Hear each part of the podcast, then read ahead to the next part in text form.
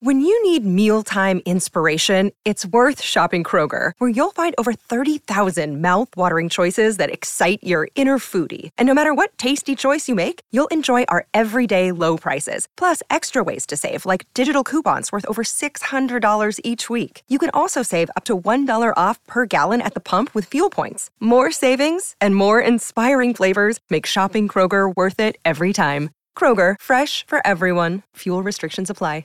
Welcome to Marvelous Disney, the podcast that discusses the most recent doings in one of the more dynamic divisions of the Walt Disney Company, which is, of course, Marvel Entertainment.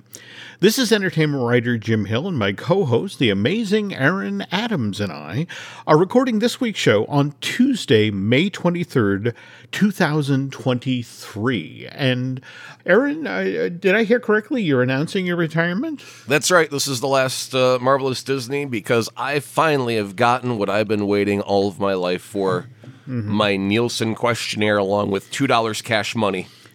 Uh, the, the lady Wow. the lady and I are now on Easy Street. Forget about 32nd Street. Easy Street is my new address.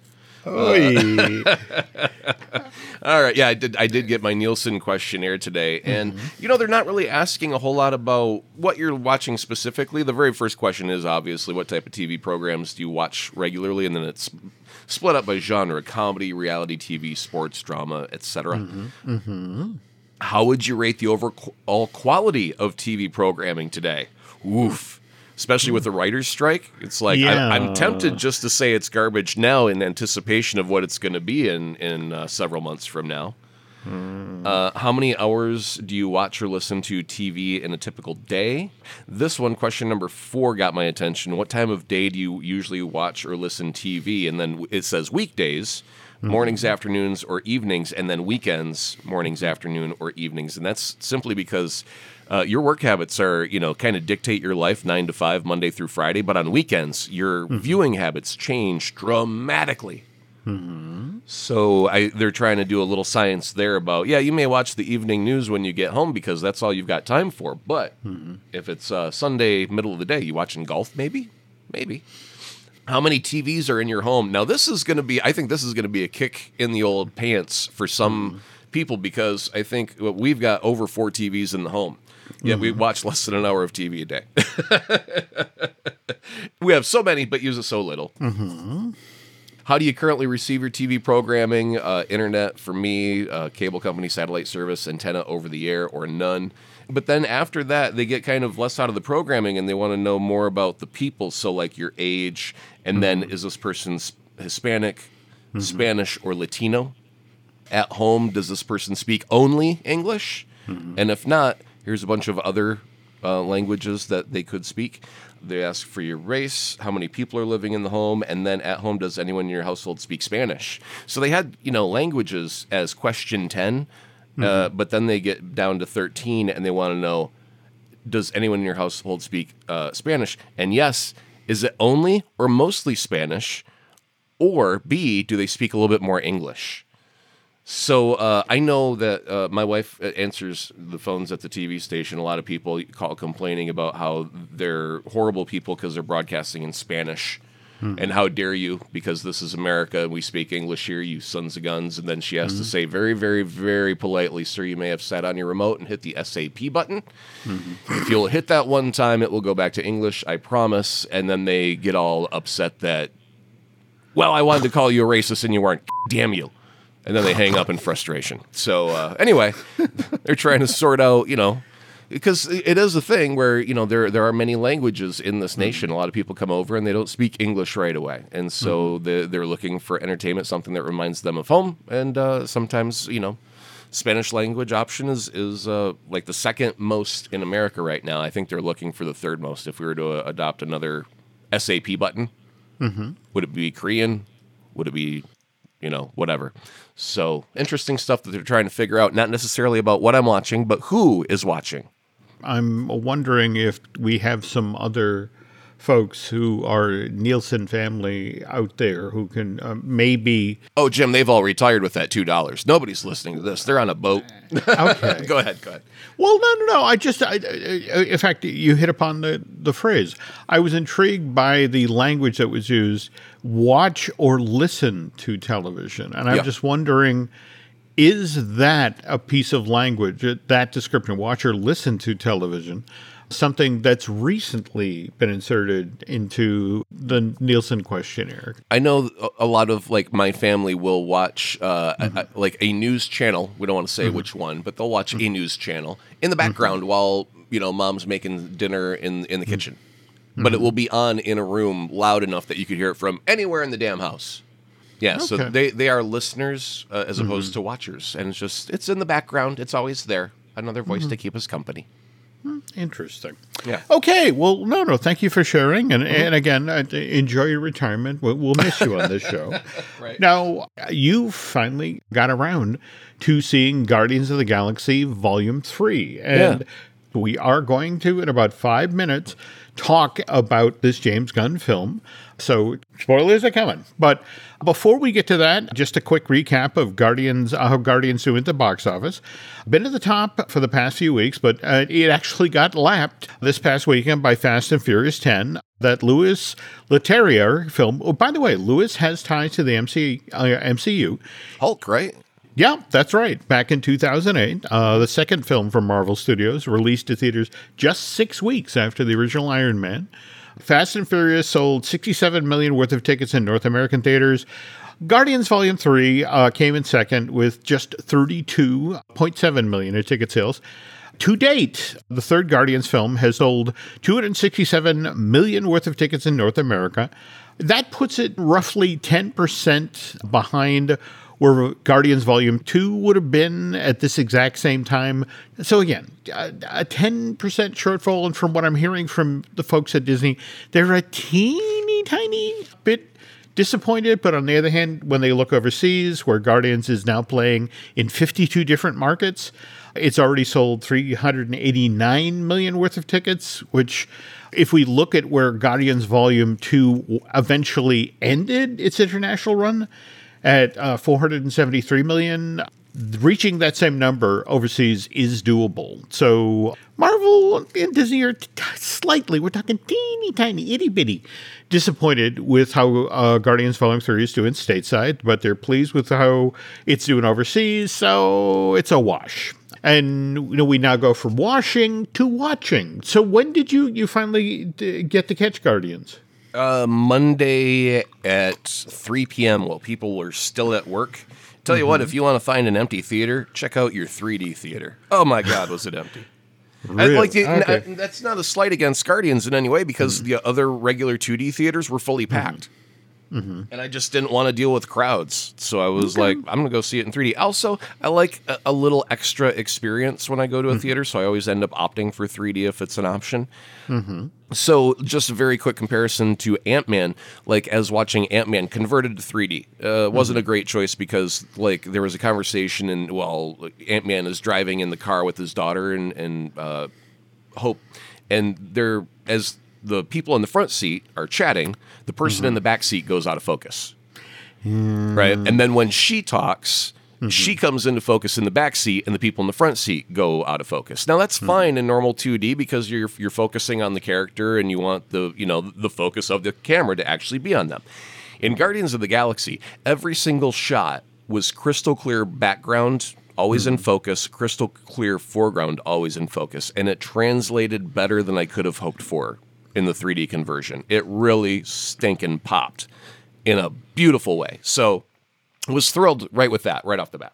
Uh, One just uh, quick observation. In fact, I find when I go to see a movie in 3D these days, what with that roughly like 20% drop off in brightness, I just tend to, to shy away because I, I actually want to see what the filmmaker uh, Intended. Yes, that's Yeah. exactly at the brightness level that they lit the thing for. I'm so, fairly certain they kick up the brightness on that. I mean, I know my TV does as well. Like if you switch over to 3D, it immediately kicks up in brightness tremendously to compensate for that.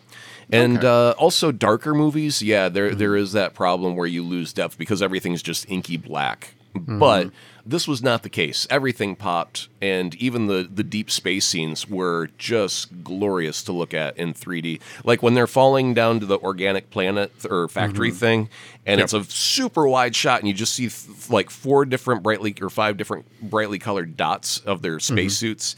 Um, mm-hmm. it it looked really really great. But let's actually get into the the movie. I looked for a co-director by David Cronenberg, and I did not see it, and that shocked me. I was, you know, okay. So we we know uh, our good friend Jim Schul, and he said he was going to opt away from seeing this movie due to cruelty to animals. And then in like the same 24, 48 hour window, PETA gave their resounding endorsement of Guardians of Galaxy for the treatment of animals, and I was like, hmm, conundrum. What's this mean? And I get both sides because the bunny is damn nightmare fuel, man. I don't know how kids could make it through that. And I, I mean, mm-hmm. I don't have kids, so I don't have to worry about it. But I was glad that there were no kids in the theater with me because I didn't want to hear the screams. Mm-hmm. Holy cow, that bunny is traumatizing. Anyway, beyond that, uh, we got Texas Chainsaw Massacre finale where they rip off the dude's face. Yeah. PG thirteen, mind you, right? I mean, we we went hard with Multiverse of Madness and the horror mm-hmm. element. Uh, this one, I think, is really. I don't. I don't want to say it deserves an R, but man, the they had to sweet talk someone, or probably had to cut a couple of seconds here and there to make that work. Something. Which brings me to the news that just broke, I want to say, in the past week to 10 days about the high evolutionary. Okay. If you're actually paying attention in that scene where it's like, everybody get off the ark, you know, all the animals that come running at the camera, and you have all of the, the guardians, you know, the last bit of the rescue. You're supposed to pay attention to Drax because did you see who he was carrying off the ship? Uh, I don't. I don't recall now. Go ahead. What is it? The high evolutionary. Oh, really? Yeah, that was kind of making the point that Rocket was a better person than the high evolutionary, the anti Right. defective. He wasn't going to let him die, go down with the ship. So, in, fact, I guess the actor and, for that matter, James Gunn confirmed it in the past. You know, it's like, yep, he's still with us. And, you know, so that potentially means that th- this villain hasn't necessarily stepped away from Good. the canvas. And, and you know, it, if he has a spare face, we'll see him again soon. So. Right. Yeah. Yeah. Yeah. No, that that's uh, great. I, I like that he was finally a bit more of a mustache twirling type of villain, over the top, and really just hell bent on his goals. Everything else be damned. Um, it's nice to have a subtle villain, a villain that you can resonate with emotionally, like you know the villain for Shang Chi. Dad just wants to get mom back. You can you can get that. Mm-hmm. Um, this was, I think, was a bit more mustache twirly in that in that vein, but the, in a good mm-hmm. way, N- uh, mm-hmm. not not a bad thing at all. I also noticed Bobcat Goldthwait's names in the in the special thank yous, and I want to know what the heck uh, Bobcat Goldthwait contributed to Guardians because it wasn't as a voice or anything; it wasn't listed there. I do now understand since we were talking about the the critters and whatnot why they've been showing all of the VFX footage from all the different animals because they are a major part of the story. And if that doesn't work on screen, you've lost everything just Oh, no, from no, no. that. So uh, yeah, I get that now. Oh, it was, we were talking about the Ch- Texas Chainsaw Massacre ending. They are getting better at uh, having people speak without a cheek because you can't make plosives because you can't make a mm-hmm. puff of air. So it's, I'm going to talk like this a little bit, and, and mm-hmm. so they finally did a pretty decent job with with his ending. But mm-hmm. um, I love every single moment that Mantis is on screen. She is wonderful, and Cosmo is a good dog. I think we'll all agree. Cosmo, very I- good dog. I have to admit that that arc paid off beautifully, and and more to the point, I I was so glad to see that sort of arc for Sean Gunn. By Yeah. the way, did we actually in the credits is Michael uh, Rooker actually uh, listed? You know, because I would love it if he did actually show up for one day on set and put on the makeup one more time. I, I think he had to have. I, I don't know if that. I don't think that was a deleted scene where they, you know, reused or anything like that. I think that may have been original. Um, also, probably Vin Diesel's best acting still. I joke. I like Vin. I like his over the top stuff. I haven't watched any of the Fast series because that's just a little bit too too crazy. But I still like mm-hmm. Vin Diesel, and uh, I think at the end when you hear Groot say "I love you." Mm-hmm. or I love you guys. I mm-hmm. think that's us finally being able to understand Groot language because we've been with him long enough. I don't know. what I loved about that was the lead up to it, where Gamora was, you know, getting ready to to make her goodbyes, and you saw her startle, where she finally began to understand what Groot was saying, and and realized that God, I'm a part of this family. And mm. then it's like, all right, I gotta go. I gotta, I gotta go back to my real family.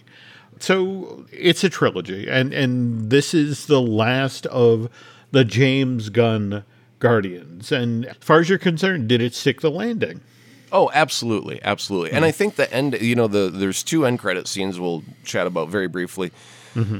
that show uh, in the first one the new mm-hmm. incarnations of the Guardians with their new leader and mm-hmm. and their new cast. And I believe that cast can kind of linger in limbo cinematically, where they just don't need a movie.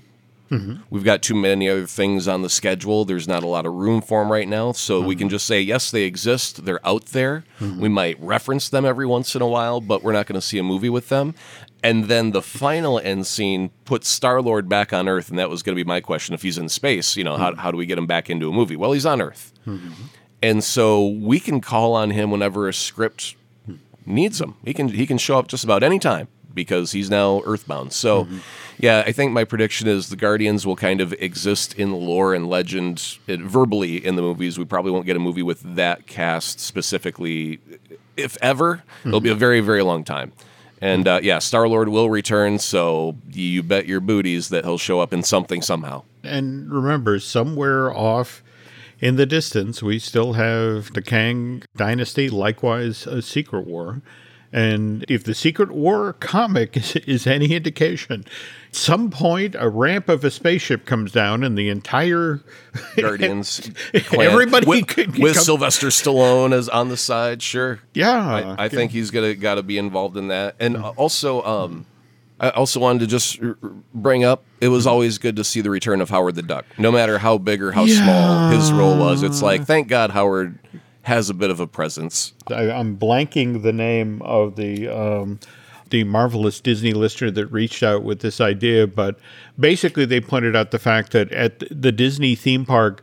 They have aban- now abandoned the Play It Pavilion uh, that was supposed to go into the Wonders of Life building, but they floated the idea. Now wait a minute, you know, you've got the Guardians Cosmic Rewind attraction right next door, and you have this empty building, and and nowhere just looks like this amazing place. And it's like, mm-hmm. wouldn't it be cool if you took this empty building and you you did everything?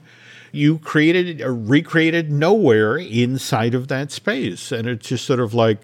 I would love to float this idea, but you know, just in like the past week, Disney decided they're they're shutting down the Galactic Star Cruiser. So I think Right, they're, they're done with the remodels right for a little bit. They've got to absorb some. Yeah. Yeah. I would I would take it one further. Just attach a jaw to Epcot, the uh, planet Earth thing there, and put a big couple of eye sockets in it, and boom, done, reskinned. Wow. Okay. Supposedly, uh, there's been some issues at Disney and, and Marvel lately about the cost of films, and, and I've been hearing some grumbling lately uh, about how Guardians Volume Three supposedly cost 250 million to make versus the 200 million that it cost Volume Two to make back in 2017. Marvel actually pushed back to the effect of, what are you talking about? We built the Nowhere set, so you got that for free for the Guardians holiday special thing that you're in mm-hmm. on. And, and likewise, you know, we also shot the ride footage for Cosmic Rewind while we were making Guardians Volume 3. So, you know, it, it's not a twofer, it's a threefer. Sure. But at the same time, back in 2016, the very same thing went on at Disney. They, they were you know, bitching about the fact that Volume Two cost 200 million. You know, you you got the original Guardians for 170, and it's just sort of like, especially these days, for for people in the industry to complain about what things cost. I mean, there's been some talk, for example, about the Marvels. That Nia DaCosta movie reportedly blew through $130 million in just the first two months of filming. And it shot from August of, of 2021 through May of 2022. So you can work the math as to what the issue was there. But the folks who worked on this Nia DaCosta movie is like, that is just not fair. We shot this thing in the middle of the pandemic. You know, we had to shut down, we had to put COVID protocols in place. For this window in time in Hollywood, everything cost so much more than it should have. And I wish I could report that things are returning to normal in Hollywood. But as you mentioned at the top of the show, with, with the WGA strike, there's so much stuff that's been impacted at this point. Isn't uh, just a week or so ago? I want to say that the AFTRA SAG Guild voted board members voted unanimously to strike as well, didn't they? Yes, but we're in that weird gray area where it's like if the script is pre-written and you're not doing any rewrites on set, and no members of the cast are being forced to cross an actual picket line because that's the other interesting thing is oh they got to wait till they're done picketing so they can start their picketing? Uh, it doesn't it, you're right if, if there's no script on a set then what's the actor good for? You know so yeah okay i get it. But anyway uh, folks, we have uh, more news to get to, but before we do that, I want to remind you that the news portion of this week's Marvelous Disney is brought to you by Storybook Destinations, trusted travel partner of the Jim Hill Media Podcast Network. For a worry free travel experience every time, please book online at storybookdestinations.com. Okay, so next up theatrically is, of course, Across the Spider Verse, which opens June 2nd. By the way, Drew Taylor has already seen this Into the Spider Verse sequel but because he's honoring the press embargo, not allowed to talk about this film, though he, he did sort of, speaking metaphorically, did say he would enthuse when he was allowed. So evidently, mm. we got a good film. And again, I know we have listeners who want to go into these things clean with no spoilers. The problem is right now, the ads are starting to hit all over the place. And so, a recent released TV spot has finally confirmed this. Do you remember the Mrs. Chen character from Venom? She's the one who who runs the store that Eddie Brock. Oh yeah. Okay. Yep. So there's footage now in a TV ad where the Spot character, the villain, leans out of sort of a portal into the live action world of Mrs. Chen's shop from the world of Venom and mm. basically sasses her and then shoplifts something off of the counter uh, before disappearing back into the portal. And Mrs. Chen, who's seen it all, just sort of rolls her eyes and moves on. Also, worth noting here that supposedly we will get a peek into the Lego version of the Spider Verse. Wait a minute. Does Sony make Lego movies? Who's uh, normally puts those out? That's Warner's. That's you know okay. they're the ones. That, well, again, the giveaway is the the Lego Batman movie. So right, you know, yeah. They, I know that there's a lot of Lego movies, so it was like Sony had to grease some palms, I guess, to make that happen. Yeah, well, I, I would imagine the Lego people, you know, the the notion that that okay. Oh, you'd like to help us sell toys? Okay, there you go. yeah, there we go. The do we have any confirmation? Are we getting an animated version of the amazing Garfield Spider Man and the Tobey Maguire Spider Man? I mean, I know that there was a rumor that they were going to be showing up, mm-hmm. and right now we'll we'll just say that this is all speculation, not spoilers. There we go. So I've covered you legally, Jim. Go ahead. Thank you, thank you. I I think that one is in much the same way as you know No Way Home. You know, if you think about yeah. how late in the game you know that got given away, I think we're in that same space. I think you know Sony if they're going to lean into a live action Venom universe just to try and reinforce that Venom matters, mm-hmm. which it doesn't. Yeah, I, I think that they're going to go whole hog and be like, now can we tie it to the MCU somehow? Where's Tobey and Andrew? Because if you if you can make that little you know thread into a neat little bow, it's like, see, we've now connected it very neatly. Okay. Now you're making me think I need to to call Mr. Taylor and see what he can share, where we are in the embargo.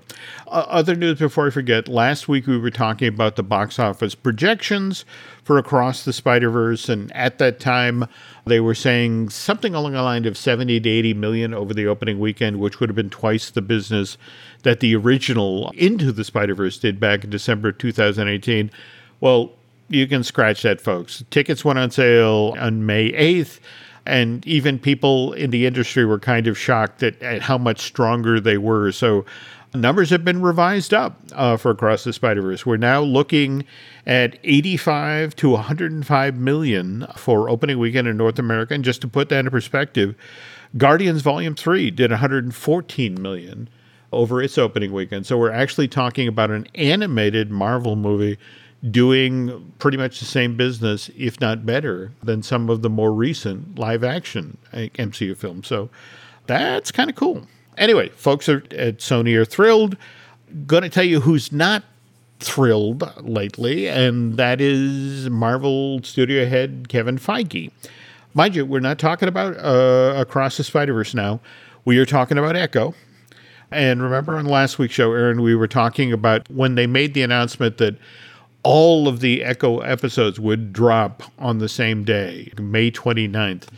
You were reading the tea leaves there, and it's like the fact that they're going with a very different distribution pattern for, for this one show uh, sort of suggests that maybe they don't have the confidence in it they have of, you know, say a, a Ms. Marvel or Falcon and the Winter Soldier, that sort of thing. As it turns out, Jeff Sneider over at the Hot Mic podcast he kind of popped the hood get on what's going on there and then the production problems that Echo supposedly had. And he did confirm that this limited series for Disney Plus was plagued with issues during production, which Jeff described as a mess. And after shooting eight episodes, they began running the footage back at Marvel. Evidently, it was in such rough shape that there was serious discussion of taking those eight episodes and cutting them down to as low as four. The highest was six. That evidently that it was just in such rough shape. But eventually, uh, Kevin, who was not happy, decided that you know the only way to fix this is to do reshoots because at that point, supposedly Feige thought that it looked unreleasable. I almost think they would have been better off if they cut it down to like a two and a half hour movie, mm. because then you, you, at least when you release it in one day, it's not like, hey, why why are you doing that? Oh, it's a movie. There's only the one thing to watch, so that would explain away. But then you'd still have to have an explanation. Why did it go from series to a movie? There you go. There you go.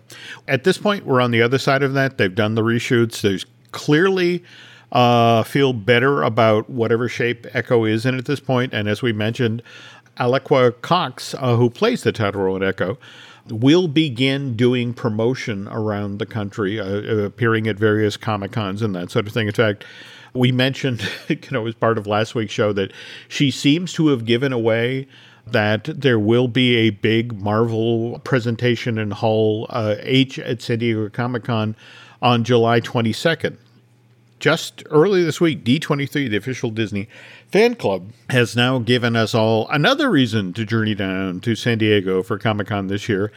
And did you hear about this? The Hellfire Gala? Oh, no, that sounds great.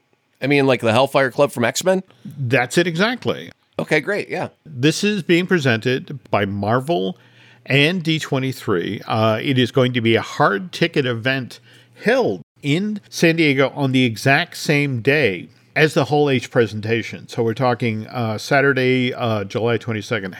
If the pattern holds, the Marvel Studios presentation in Hall H will begin at 5 p.m.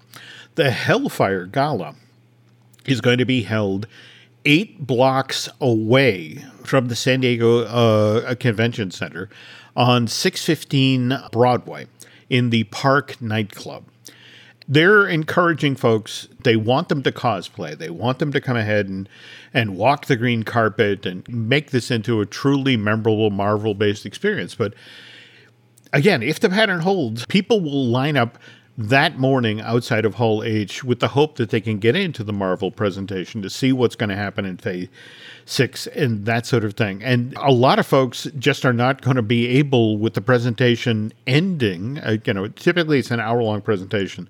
So it's done by 6. And the whole notion of can they head back to the hotel room, put on their cosplay, and then hike over to the park nightclub on, again, 615 Broadway in time to do this. And I mean, D23 always has this habit of sort of making people pay through the nose.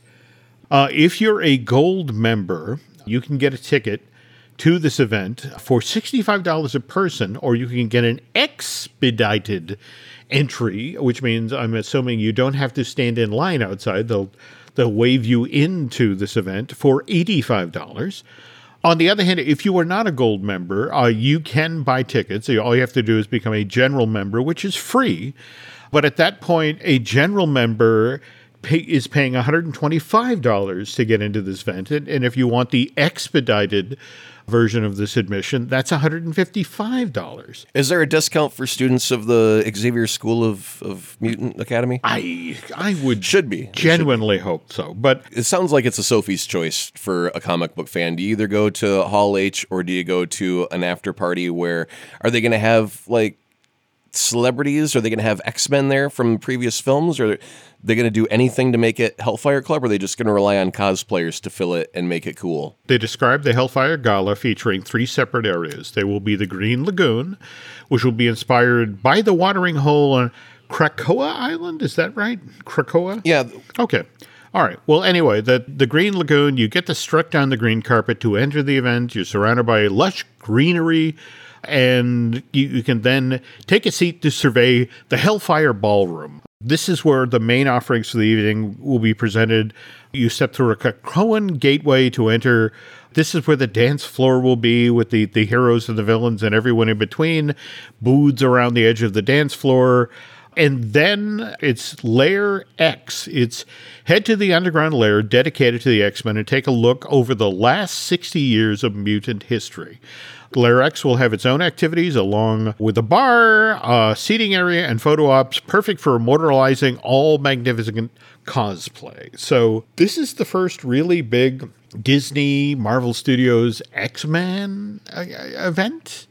Right. I'm I'm only thinking the only thing that'll backfire is that it's Hellfire Club related and there you know at once upon a time the uh, Marvel made a character gay. Mm-hmm. And that was like, oh my God, they're trying to indoctrinate children. Mm-hmm. I'm sure this is going to be tr- perverted into it's satanic. Mm. Look at the name Hellfire Gala. They're mm. celebrating the devil. And especially since there's a Mephisto mm-hmm. about, you do have a devil just kind of walking around at some point, I'm sure. so I just hope it doesn't get you know the the groups that want to cause up you know controversy uh, they can stay home for this one and just keep quiet. Just let the kids dress up and have fun.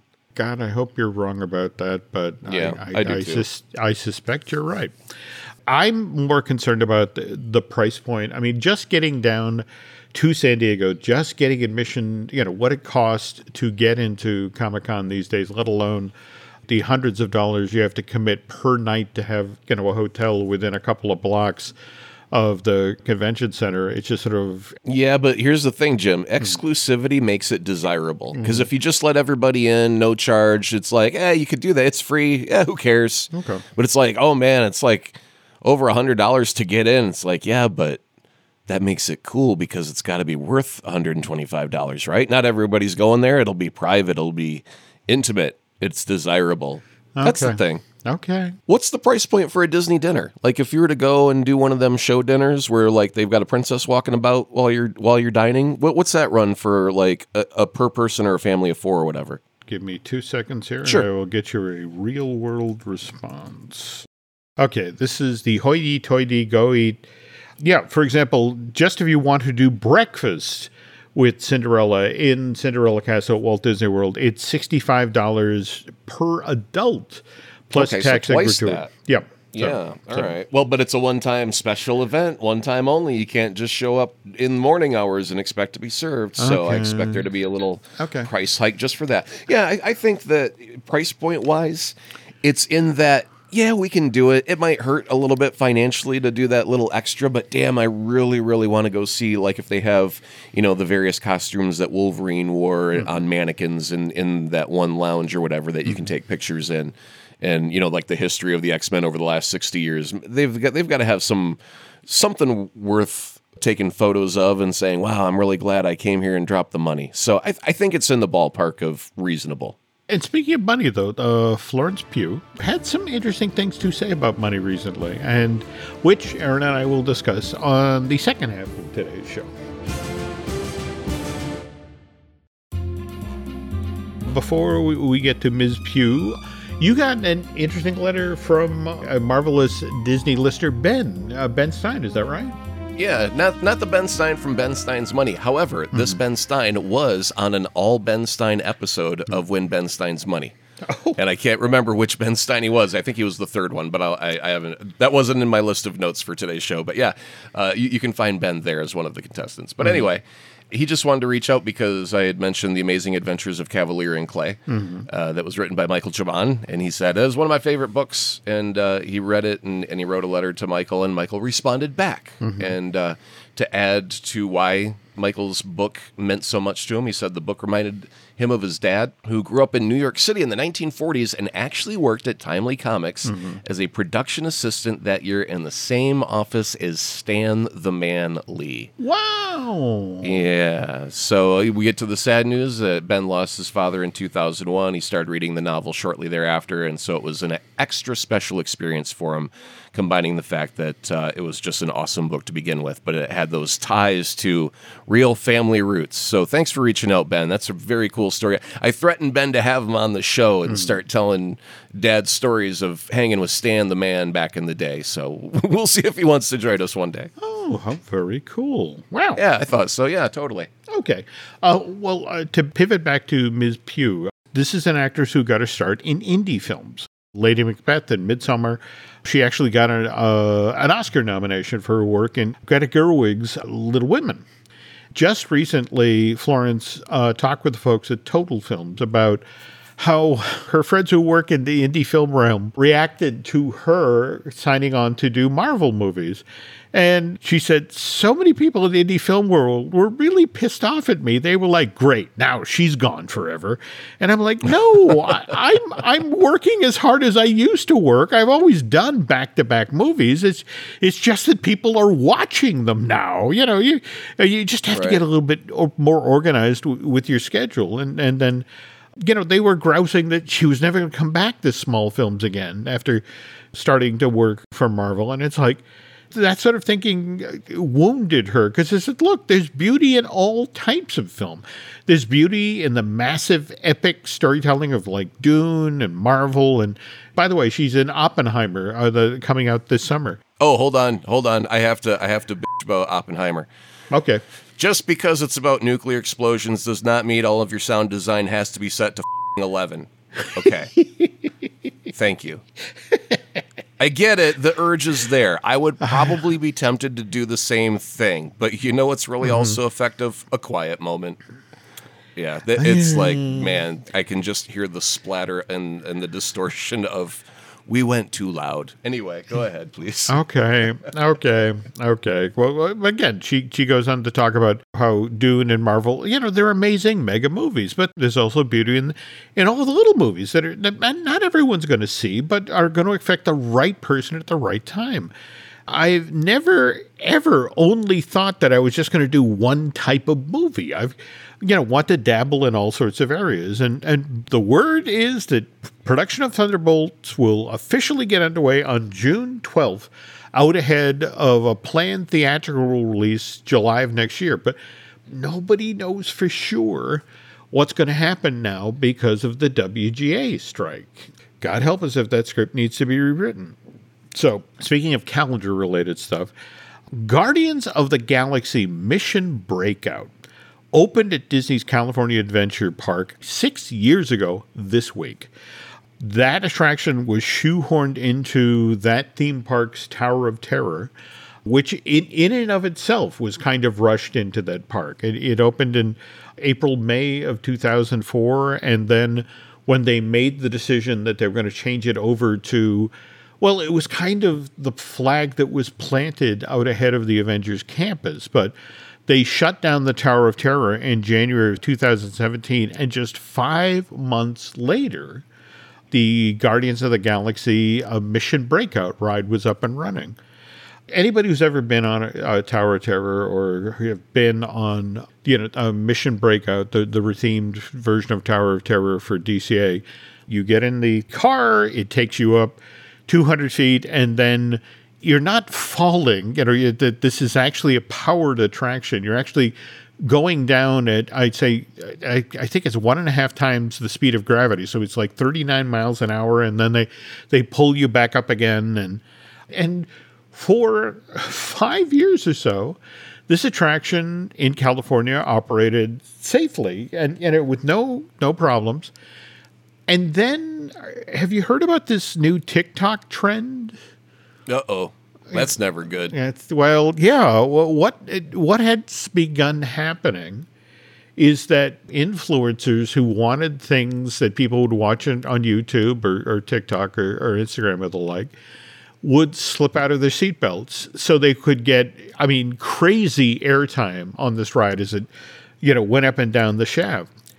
And Disney's lawyers began to see these videos online and got so concerned about it that they actually went to the park and insisted they in- install a new sign in the queue, uh, which reads Keep seatbelt securely fastened and tight against the waist.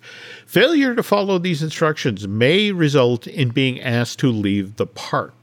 Should have changed may to will. Yeah. So Just put a little bit more force behind those words because Hmm. may do something is like I'll take the risk because I may not get caught. Kind of similar to uh, the, the uh, there was a news story very recently about some idiot pilot who uh, jumped out of his airplane. Oh, yes, and yes. that was just for like a, a deal for a wallet company Mm-hmm. to be like a spokesperson for it. It's like that is so stupid.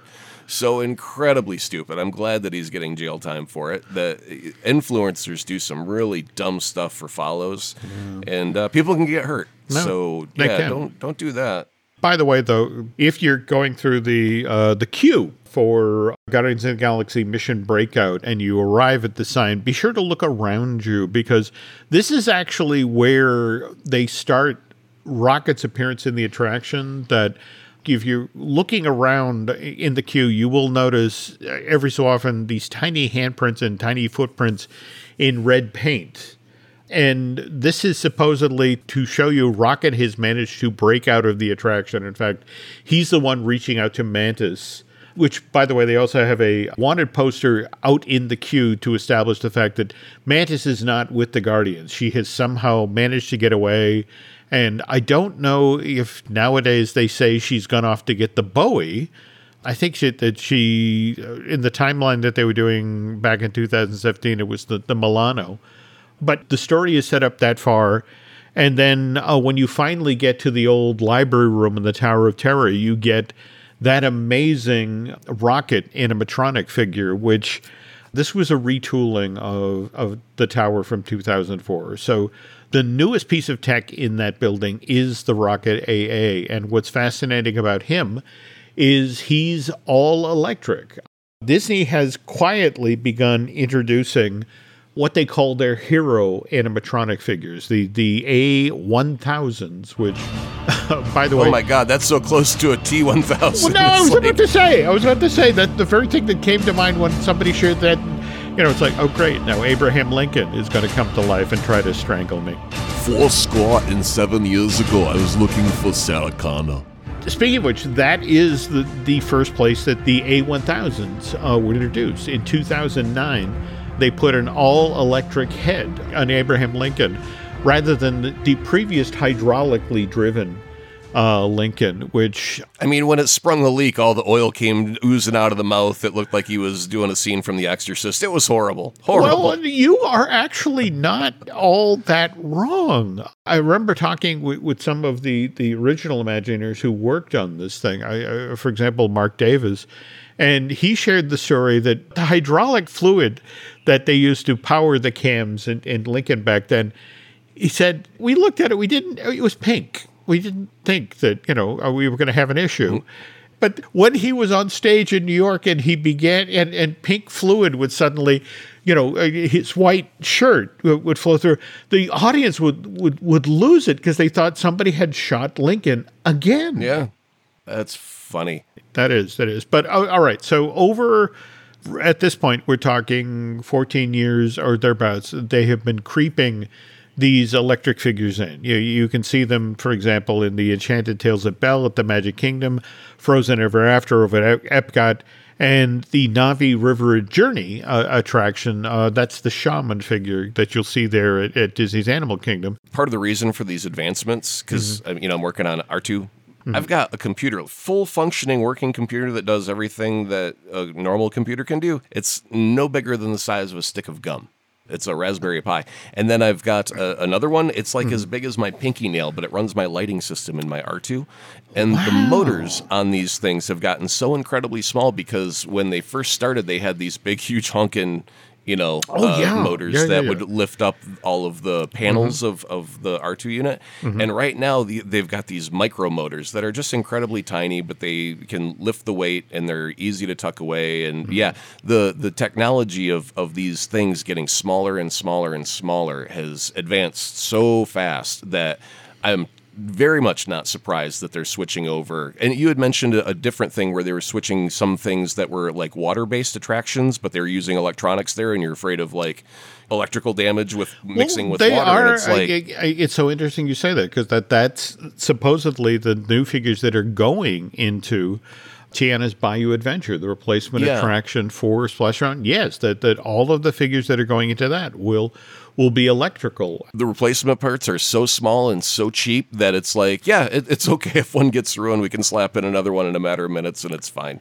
So uh, yeah, it, it's cool that they're making those advancements because I think it's going to just help everything in the park look that much better with more mobility. One of the concerns is it's not enough that they can do the cool things with the electric motors.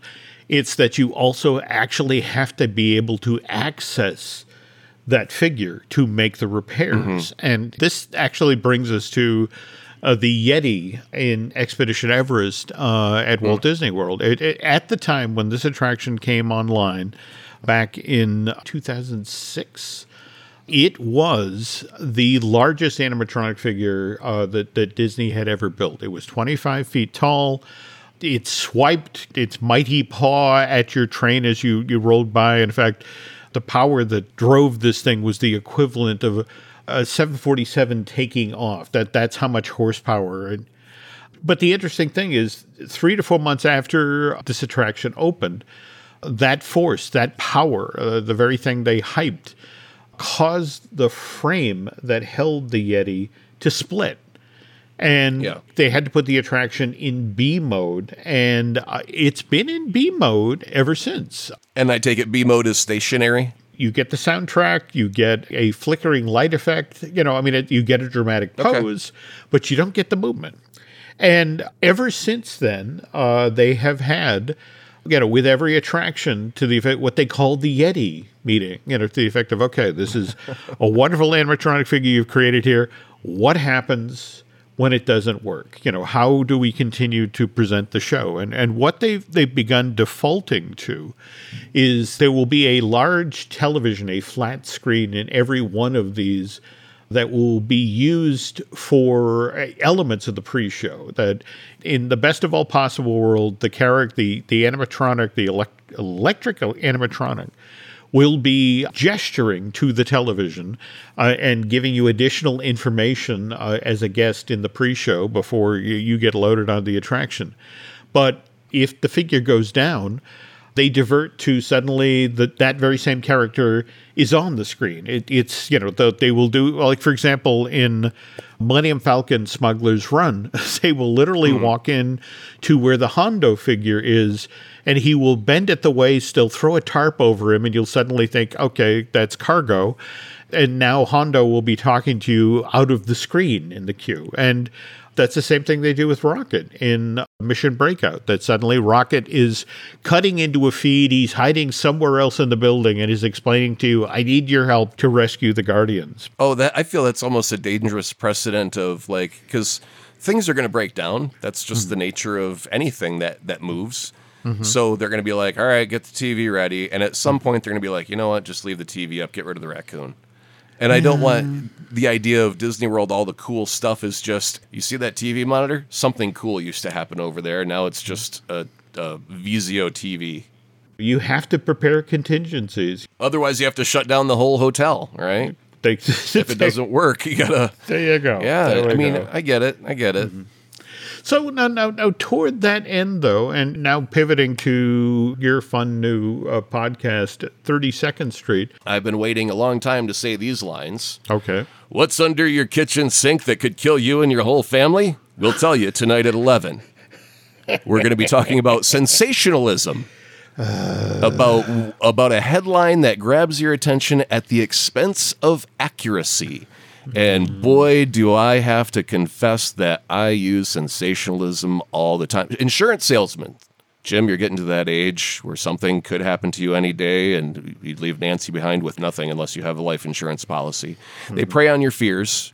But what happens to you when you suddenly disappear off the face of the planet and you leave nothing for your loved ones behind? That's it's a form of sensationalism in advertising about what could happen if you died. Mm-hmm. Sensational. Go to the extreme. So yeah, we're we're gonna teach you some red flags to look for and all that on the next 32nd Street. What I find fascinating these days is to see the clickbait article online where I again I'm an old pyramid structure guy. You know, just sort of mm-hmm. you know you, you you start with the most interesting fact and then then you build downward or you know again you're looking to tell a story where you know these clickbait stories where you get a headline that teases something and then you have to scroll 10, 13, 15 paragraphs down to then find out you've been had. You know, it just sort of, you know, you know, that thing and- is never actually brought up e- Yeah. ever again or verified, and it's like, but you did scroll past 36 ads while looking for that did. that clickbait information. You did, you did. Yeah. And it's just sort Yeah. of like it. It makes me crazy that this is this is the world we live in. You know, and and for for somebody like myself who trades in information, I, I'm always embarrassed when I get sucked in by an article like that. But you never post any clickbait online on your Twitter feed, do you, Jim? It's mostly just you know traditional news. Fact fact happens, and and you, you post it. To be honest, I'm I'm also looking for what the joke is. But but speaking of Sure. of social media. Where can the nice folks find you on social media, Aaron? Still muddling around on Twitter at Azaprod because it's just the most convenient, and I'm reluctant to change. I don't care. Yeah, it's that- it's that- just like I don't have time for another thing. Same reason I'm still on Twitter, though, and also on Instagram is, is Jim Hill Media. Though I have been hearing that Instagram is about to walk out its own Twitter. Also, uh, over on Facebook at Jim Hill Media News, we plugged your 32nd Street, so I I get to mention that we also have a couple of other podcasts here that you might want to pay attention to. We of course have Disney Dish that I do with Len Testa. We've talked previously on today's show about Drew Taylor, who I do fine tuning with, and Drew also has his own wonderful uh, Mission Impossible based podcast, Light the Fuse. Brian Gunn and I just got a, a new looking at Lucasfilm done, where we're going to talk about what's uh, what happened with the Galactic Star Cruiser.